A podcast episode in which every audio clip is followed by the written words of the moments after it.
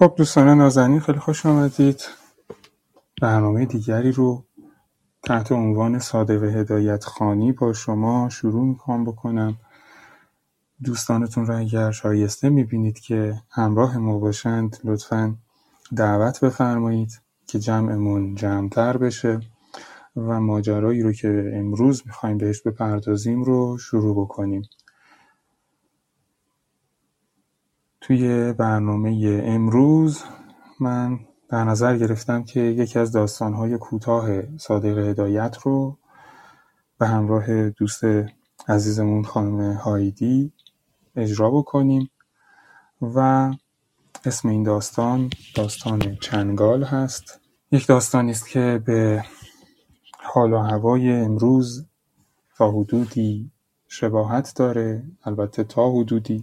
ماجرا ماجرای یک دختری است که مورد یک ظلمی تقریبا شاید بشه گفت واقع میشه که به شرایط امروز هم متاسفانه می‌خوره. البته داستان داستان شادی نیست اما بسیار ارزشمنده وقتی که به قلم طلایی صادق هدایت نوشته شده باشه.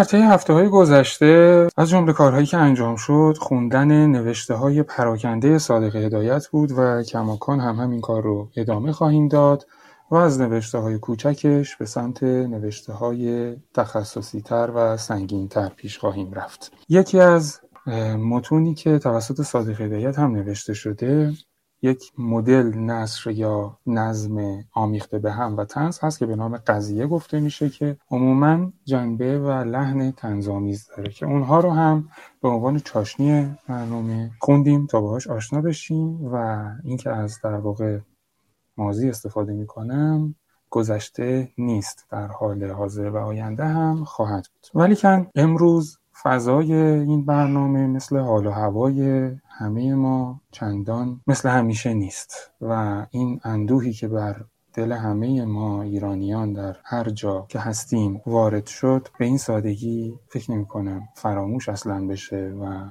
از بین بره. و امیدوارم هستم که تا رسیدن به نتیجه اصلی واقعا همین اتفاق نیفته و فراموش بشه.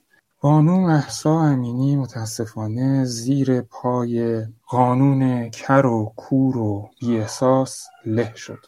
جایی که باید امنیت باشه این اتفاق برعکس رخ داد. جایی که وقتی صحبت از پلیس امنیت اخلاقی می‌کنیم جایی که باید سه عبارت سه کلمه پلیس به مفهوم واقعیش امنیت به مفهوم واقعیش و اخلاق به مفهوم واقعیش تجلی پیدا بکنه برعکس میشه. تأسف می‌خورم بابت این اتفاق و بابت همدردی. گفتم اگر دوستان من صحبتی دارید حتما لطفا بفرمایید. در غیر این صورت شروع بکنیم من اینجا بس دلم تنگ است و هر سازی که می‌بینم بد آهنگ است. من اینجا بس دلم تنگ است و هر سازی که می‌بینم بد آهنگ است. بیا ره توشه برداریم. قدم در راه بی برگشت بگذاریم. ببینیم آسمان هر کجا آیا همین رنگ است؟ صادق هدایت در یکی از نوشته هایی که به عنوان نوشته های پراکنده صادق هدایت توسط دوستانش جمع آوری شده در یک مقاله فولکلور یا فرهنگ توده میگه قسمت عمده زندگی روزانه ما از عاداتی که به ارث ایم تشکیل یافته و سرچشمه آنها ملی نیست بلکه بشری می باشد.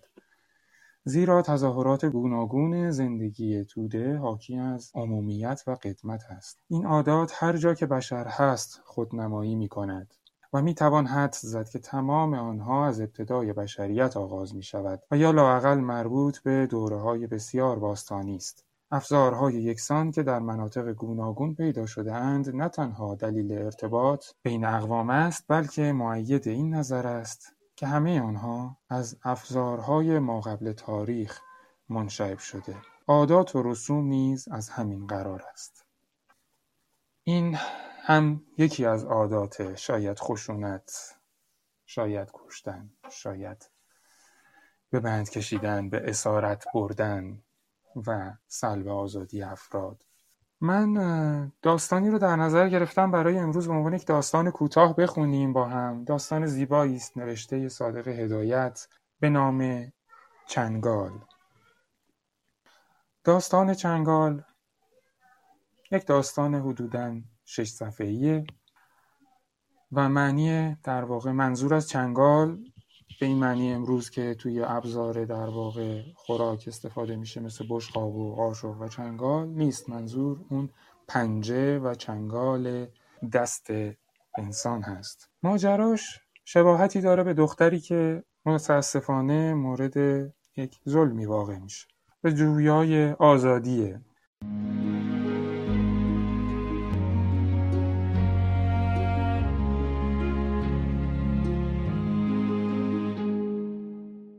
خیلی خلاصه میگم اما برای اینکه فقط سررشته داستان رو در دست بگیریم عرض می‌کنم. داستان کوتاه جوریه که وقتی خانش میشه یا اگر شما فایل صوتی یک داستان کوتاه رو دارید می‌تونید دو بار سه بار بشنویدش. ولی وقتی که توی یک برنامه مثل کلاب هاست در همین لحظه داره به صورت مستقیم اجرا میشه. چون کوتاهه تا بخوایم سررشته داستان رو با شنوایی خودمون فقط به دست بگیریم ممکنه که دیر بشه و داستان به اتمام برسه. در نتیجه خیلی خلاصه میگم که ماجرا کجا داره اتفاق میفته و جریان از چه قراره. یک دختر 15 ساله در کنار در واقع برادرش که حدودا 18 ساله است داره یه جایی زندگی می‌کنه و پدرشون چند سال گذشته مادر این بچه ها رو ظاهرا کشت. اما خب کسی نمی‌دونه که این پدر همسر خودش یا مادر این بچه ها رو کشته. به این ترتیب این بچه ها یتیم شدند از مادر و همسر جدیدی آقای پدر اختیار کرده و بچه ها رو متفقا به اتفاق اون همسر مورد آزاری قرار میدن در نهایت این پسر که یک مقداری هم مشکل جسمانی داره در پاش که نمی‌تونه به راحتی کار انجام بده یا تردد هم کمی براش سخت هست. به همراه دختر سعی می‌کنند که فرار کنند و برن به یک جایی.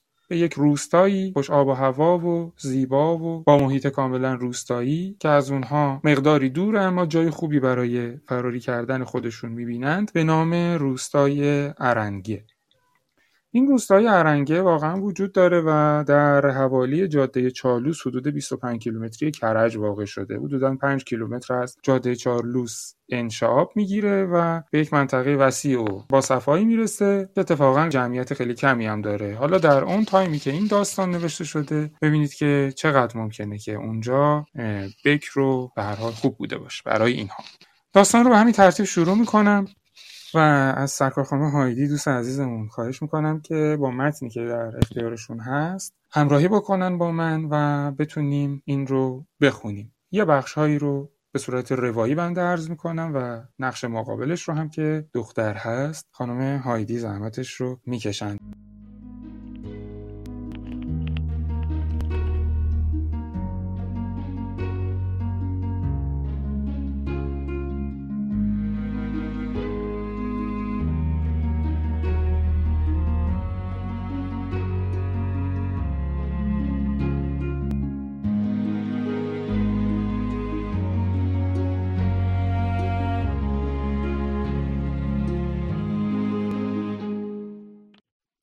سید احمد همین که وارد خانه شد نگاه مزنونی به دور حیات انداخت.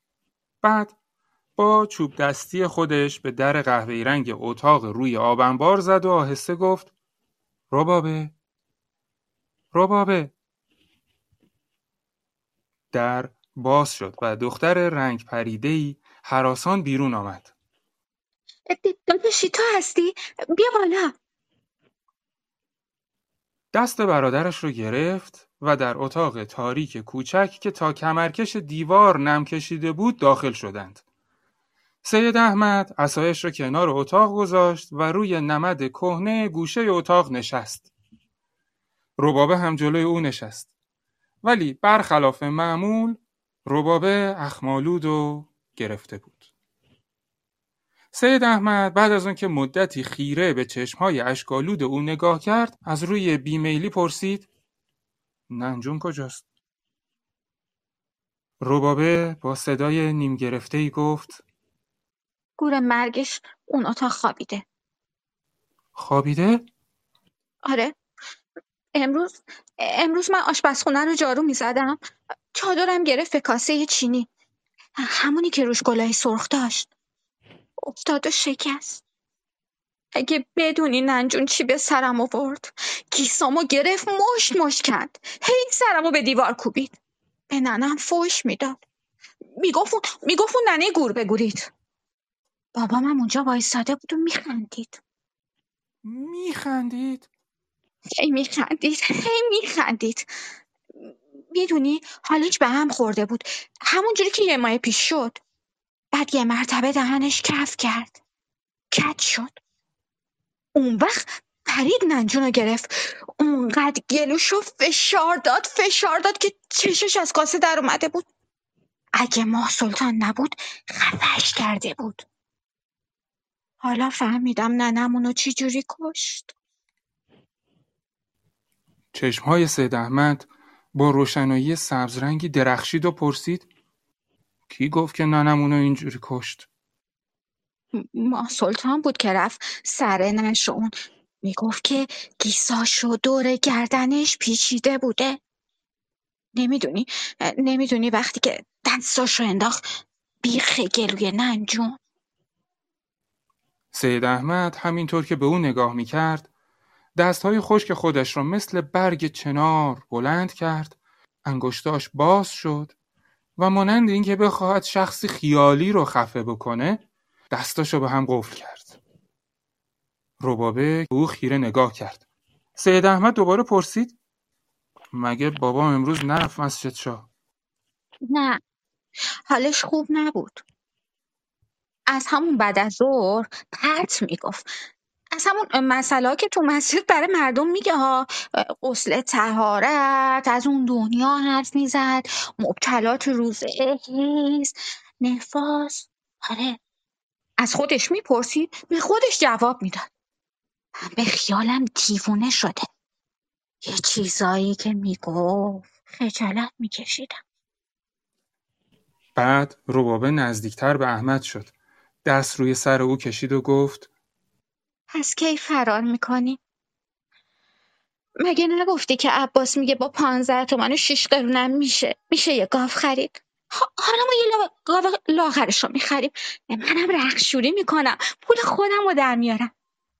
ببین ببین بیا هر چی زودتر فرار کنیم. بهتره. من میترسم. بذار هوا بهتر بشه. چند روزه که پام اذیتم می‌کنه. هوا که بهتر شد میریم. همچی نیست داداشی. اقلا هرچی که باشه از اینجا بهتره. بعد هر دوی آنها خاموش شدند. احمد جوانی بود هجده ساله و بلند بالا. ابروهای پرپشت به هم پیوسته و چشمهای براق و صورت عصبانی داشت و تازه پشت لبش سبز شده بود. ربابه پونزده ساله و گندمگون بود.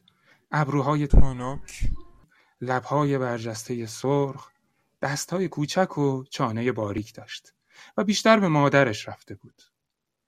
در صورتی که سید احمد شبیه و نمونه پدرش بود. حتی نشان مرض خطرناک او در احمد آشکار شده بود. سید جعفر پدرشان کارش معرگه گرفتن در مسجد شاه بود. مردم بیکار رو دور خودش جمع می کرد و براشون به صورت سوال و جواب مسائل فقهی و تکلیفی رو بدون پرده و رو دروایسی تشریح می کرد. به قدری در فن خودش مهارت داشت که در موقع فروش دعا یک اغرب سیاه رو که دست آموز و زهر او رو خونسا کرده بود با اون نمایش می‌داد. اگرچه در این اواخر کاسبیش خوب نمیچرخید ولی به قدر خرج خانش در می آورد. پنج سال پیش یک شب که همه خوابیده بودند مست وارد خانه شد و صبح سغرا زنش را خفه شده در اتاق او پیدا کردند که به علت ناخوشی مرده دو ماه بعد سید جعفر رقیه سلطان رو به زنی گرفت. رقیه سلطان بلای جان این دو بچه یتیم احمد و ربابه شد و از شکنجه و آزار اونها به هیچ وجه کوتاهی نمی‌کرد. و چیزی که شگفت آور بود به جای اینکه سید جعفر از بچه هاش میانجیگری بکنه برعکس در آزار اونها با رقیه سلطان شراکت می‌کرد. چون سید جعفر از اون مردهایی بود که سر جوانی این بچه ها رو پیدا کرده بود. به امید اینکه گوینده لا اله الا الله پس میندازه و دهن باز بیروزی رو زمین نمیمونه. خدا بچه بده سرشو پوست هندونه می‌ذاریم. اما حالا که اونها رو می‌دید تعجب می‌کرد که چطور این بچه های منن. و همه خیالش این بود که این دوتا نانخور زیادی رو از سر خودش باز بکنه و دل فارغ با رقیه خانه رو خلوت بکنه. از همان وقت سید احمد و ربابه خودشون رو در خانه پدری بیگانه دیدند و زندگی براشون تحمل ناپذیر شد. به همین جهت اونها بیش از پیش به یکدیگر دلبستگی پیدا کردند. رقیه سلطان برای اینکه اونها رو از زندگی خودش جدا بکنه اتاق روی آبنبار رو که نمناک و تاریک بود برای اونها اختصاص داده بود از این رو به خاطر زندگی در یک اتاق نمناک دو ماه بود که احمد پادرد گرفته و با آنکه چندین بار براش دعا گرفتند رو به بهبودی نمی رفت. احمد روزها اسازنان به دکان پینه دوزی می رفت و ربابه تمام روز کار خانه می کرد. به عشق اینکه شب رو با برادرش میگذرونه و یگان دلداری دهنده او برادرش به شمار می نزدیک غروب که احمد به خانه برمیگشت اگر کاری به رباب رجوع می‌شد او در انجام اون کار پیشی می‌گرفت. اگر ربابه گریه می‌کرد اون نیز میگریست و همینطور بالعکس. و شب که می‌شد با هم کنج اتاق تاریکشون شام میخوردند و لحاف روشون میکشیدند و مدتی با هم درد و دل می‌کرد ربابه از کارهای روزانش می‌گفت و احمد هم از کارهای خودش. به خصوص صحبت آنها بیشتر در موضوع فرار بود چون تصمیم گرفته بودند از خانه پدرشان بگریزند کسی که فکر آنها را قوت داد عباس ارنگی رفیق احمد بود که روزها در بازار با او کار می‌کرد و برای شرح زندگی ارزان و فراوانی ارنگه رو نقل کرده بود. به طوری که این فکر در تصور احمد جای گرفته بود که خانه های دهاتی، زنهای تنبان قرمز، کوههای سبز، چشمه های گوارا و زندگی تابستان و زمستان آنجا همانطوری که عباس برایش نقل کرده بود جلوی چشمش مجسم می‌شد. و به اندازه شیفته ارنگه شده بود که نقشه فرار خودش رو به عباس گفت و عباس هم فکر او رو تمجید کرد. بالاخره تصمیم گرفتند که هر سه آنها به ارنگه رفته و زندگی تازه و آزادی رو برای خودشون تهیه کنند. هر شب احمد نقشه فرارشون رو برای ربابه تکرار می کرد که همیشه یک جور بود و ربابه با چشمهای زوغ زده فکر و هوش برادرش رو تمجید می کرد. خیالات شگفتانگیز در مخیله سادش نقش می بست. و چون تنها مسافرتی که در عمرش کرده بود زیارت سید ملک خاتون بود هر دفعه که حرف ارنگه به میون میومد ربابه یاد اون روز میافتاد که آش رشته بار گذاشته بودند. ننش زنده بود و او بس که دنبال تاجی دختر همسایهشون دوید زمین خورد و پیشانیش زخم شد. او همان می‌کرد که ارنگه هم شبیه سید ملک خاتونه و نیز برادرش وعده می‌داد که از کار بازوی خودش هیچ دریغ نخواهد کرد و در مخارج کمک او خواهد کرد. تا کنون احمد از مزد روزانش یازده تومن و شش هزار پسنداز کرده بود. اگر شش تومن و چهار قرون به دست می آورد می‌تونست یک گاو ماده و دو تا بز بخره. اون وقت آنها می‌تونستند در خانه عباس روزها زمین رو کشت و درو بکنند. ربابه هم شیر میدیشید، ماست میبست، توت خشک می‌کرد و زمستون هم احمد پینه دوزی می‌کرد و سر دو سال به قول عباس می‌تونستن از دسترنج خودشون دارای زمین و خانه بشن. پاییز زمستان و بهار گذشت. احمد به خیال فرار به اندوخته خود میافزود و ربابه هم هرچه ریز گیرش میومد به دقت میپیچید و در مجری کهنش میگذاشت تا در موقع فرار همراه خودشون ببرند و شبها وقتی که توی رخت خواب می‌رفتند به جز حرف ارنگه و ترتیب فرار چیز دیگری در میان نبود. ولی پیش آمده دیگری رخ داد.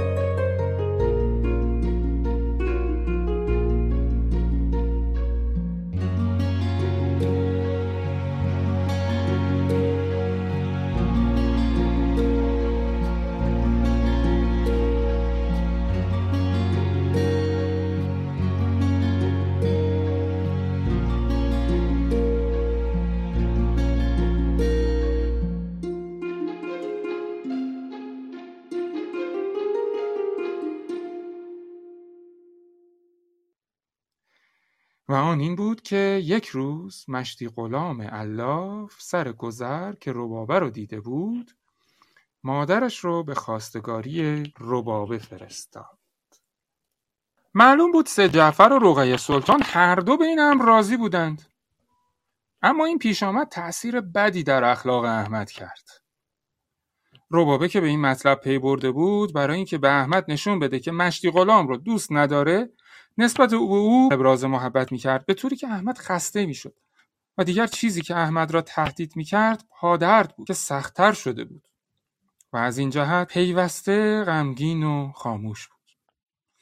یکی از روزهای زیارتی که سید جعفر و رقیه سلطان به شابدالعظیم رفته بودند و قرار بود که شب رو در اونجا بمانند ربابه از غیبت زن پدرش خوشحالتر از همیشه بود.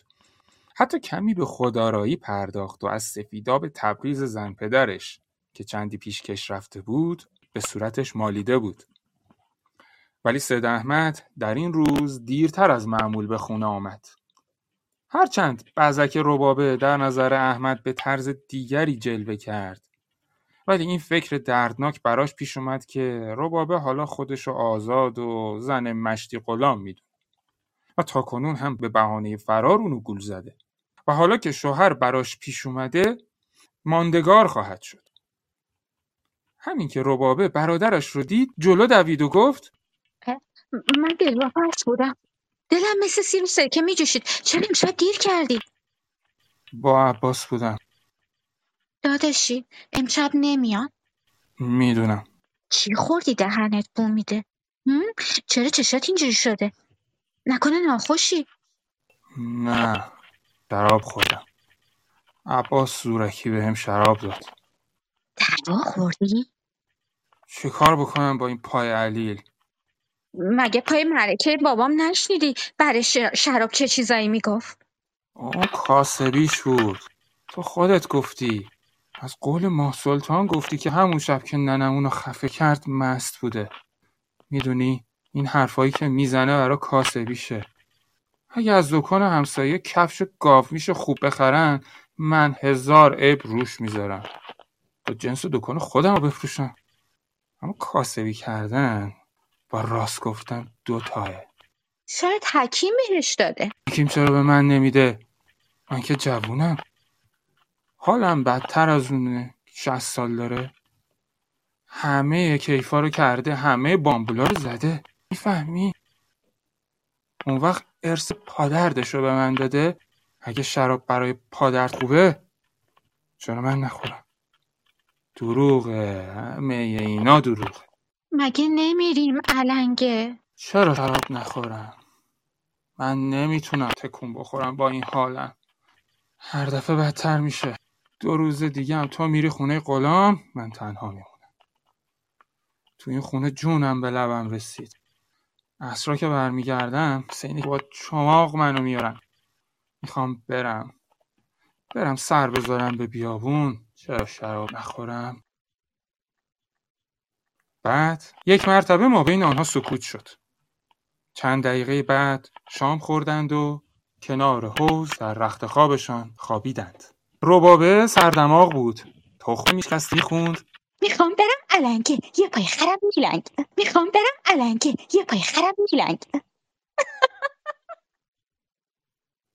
اما احمد متفکر و گرفته بود و پیش خودش گوان می‌کرد که ربابه به او تعنه می‌زنه.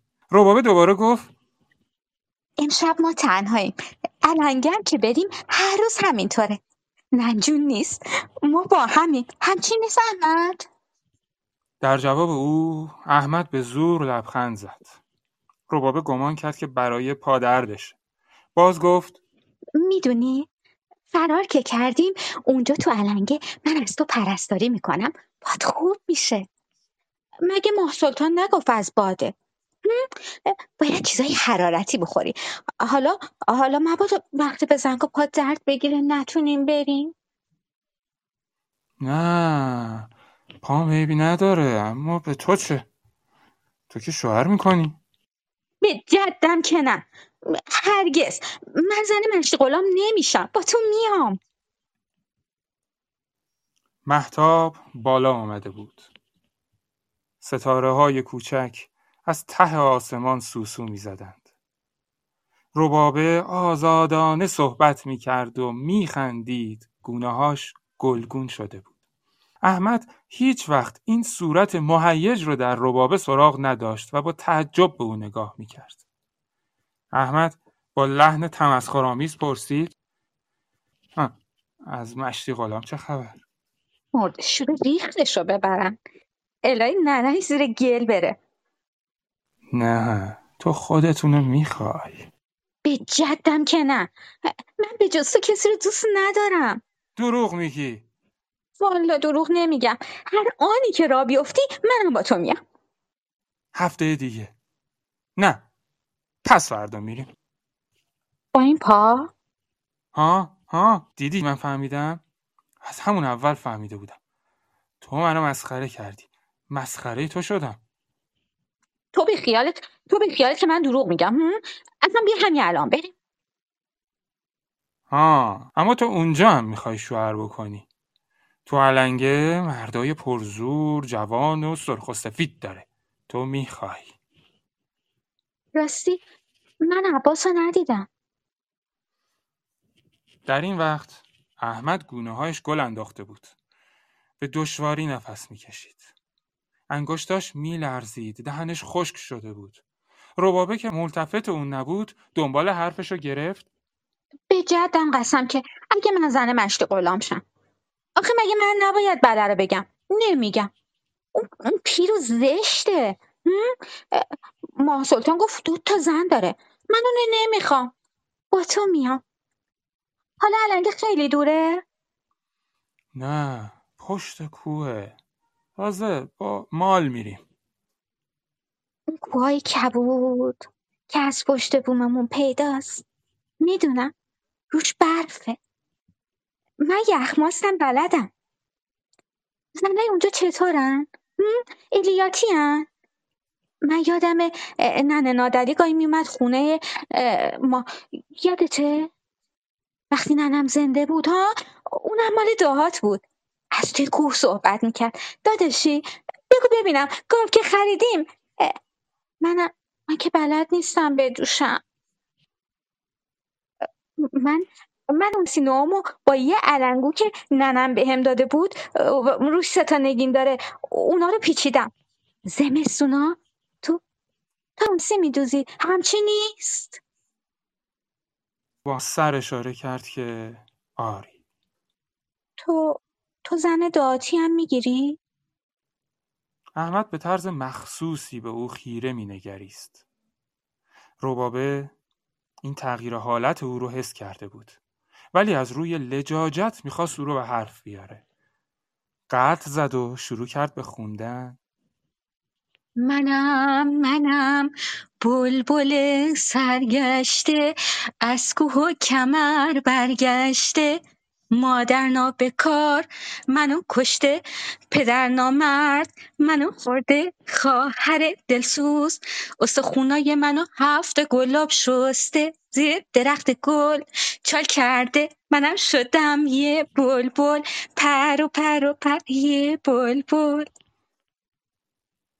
این همون ترانه ای بود که سه سال پیش در اتاق روی آبنبار با هم میخوندند.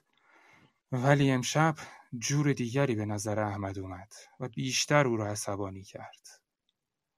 مثل این بود که می‌خواست به او بفهمونه که من شوهر می‌کنم و میرم اما تو زمینگیر میشی و نقشه فرارمون به هم می‌خوره. ربابه دوباره در رخت خواب قلط زد. برگشت و گفت امشب امشب هوا خنکه دستتو بده به من دست احمد رو گرفت کشید و روی گردن خودش گذاشت. ولی انگشت های سرد احمد مثل ماری که در مجاورت گرما جان بگیره به لرز افتاد. در این وقت جلوی چشمش تاریک شده بود. تون تون نفس می‌کشید. شقیقه هاش داغ شده بود. دست راستش رو بدون اراده بلند کرد و گردن ربابه رو محکم گرفت. میترسم. من اینجوری نگاه نکن. میترسم. ربابه چشماش رو به هم فشار داد و زیر لب دوباره گفت چشما شکل بابا شدی؟ شکل بابا شدی؟ باقی حرف در دهنش موند. چون دستهای احمد با چالاکی مخصوصی دو رشته گیس بافته ربابه رو گرفت و به دور گردنش پیچونید و به سختی فشار داد. ربابه فریاد کشید. ولی احمد گلوش گرفت. سر او رو به سنگ حوز زد. کف خونالودی از دهنش بیرون اومد. و بیهس روی زانوی احمد افتاد. احمد بلند شد. چند قدم به کمک عصا راه رفت. سپس مثل اینکه همه قوای او تحلیل رفته بود دوباره به زمین افتاد. صبح مرده هر دوی آنها را در حیات پهلوی حوز پیدا کرد.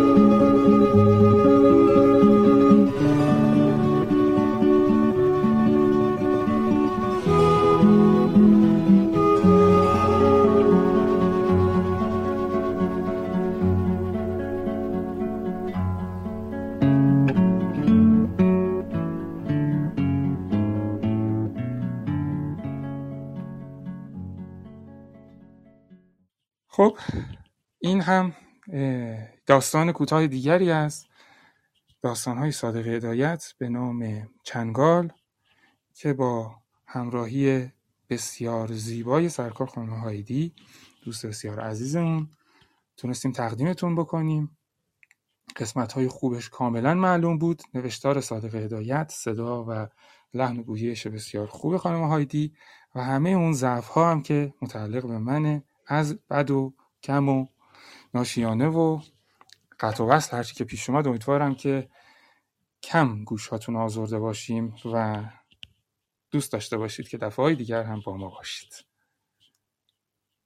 اگر فرمایشی دارید خوشحال میشم که بفهمید سلام. من خیلی خیلی زیاد تشکر می‌کنم آقای بهداد خانم هایدی.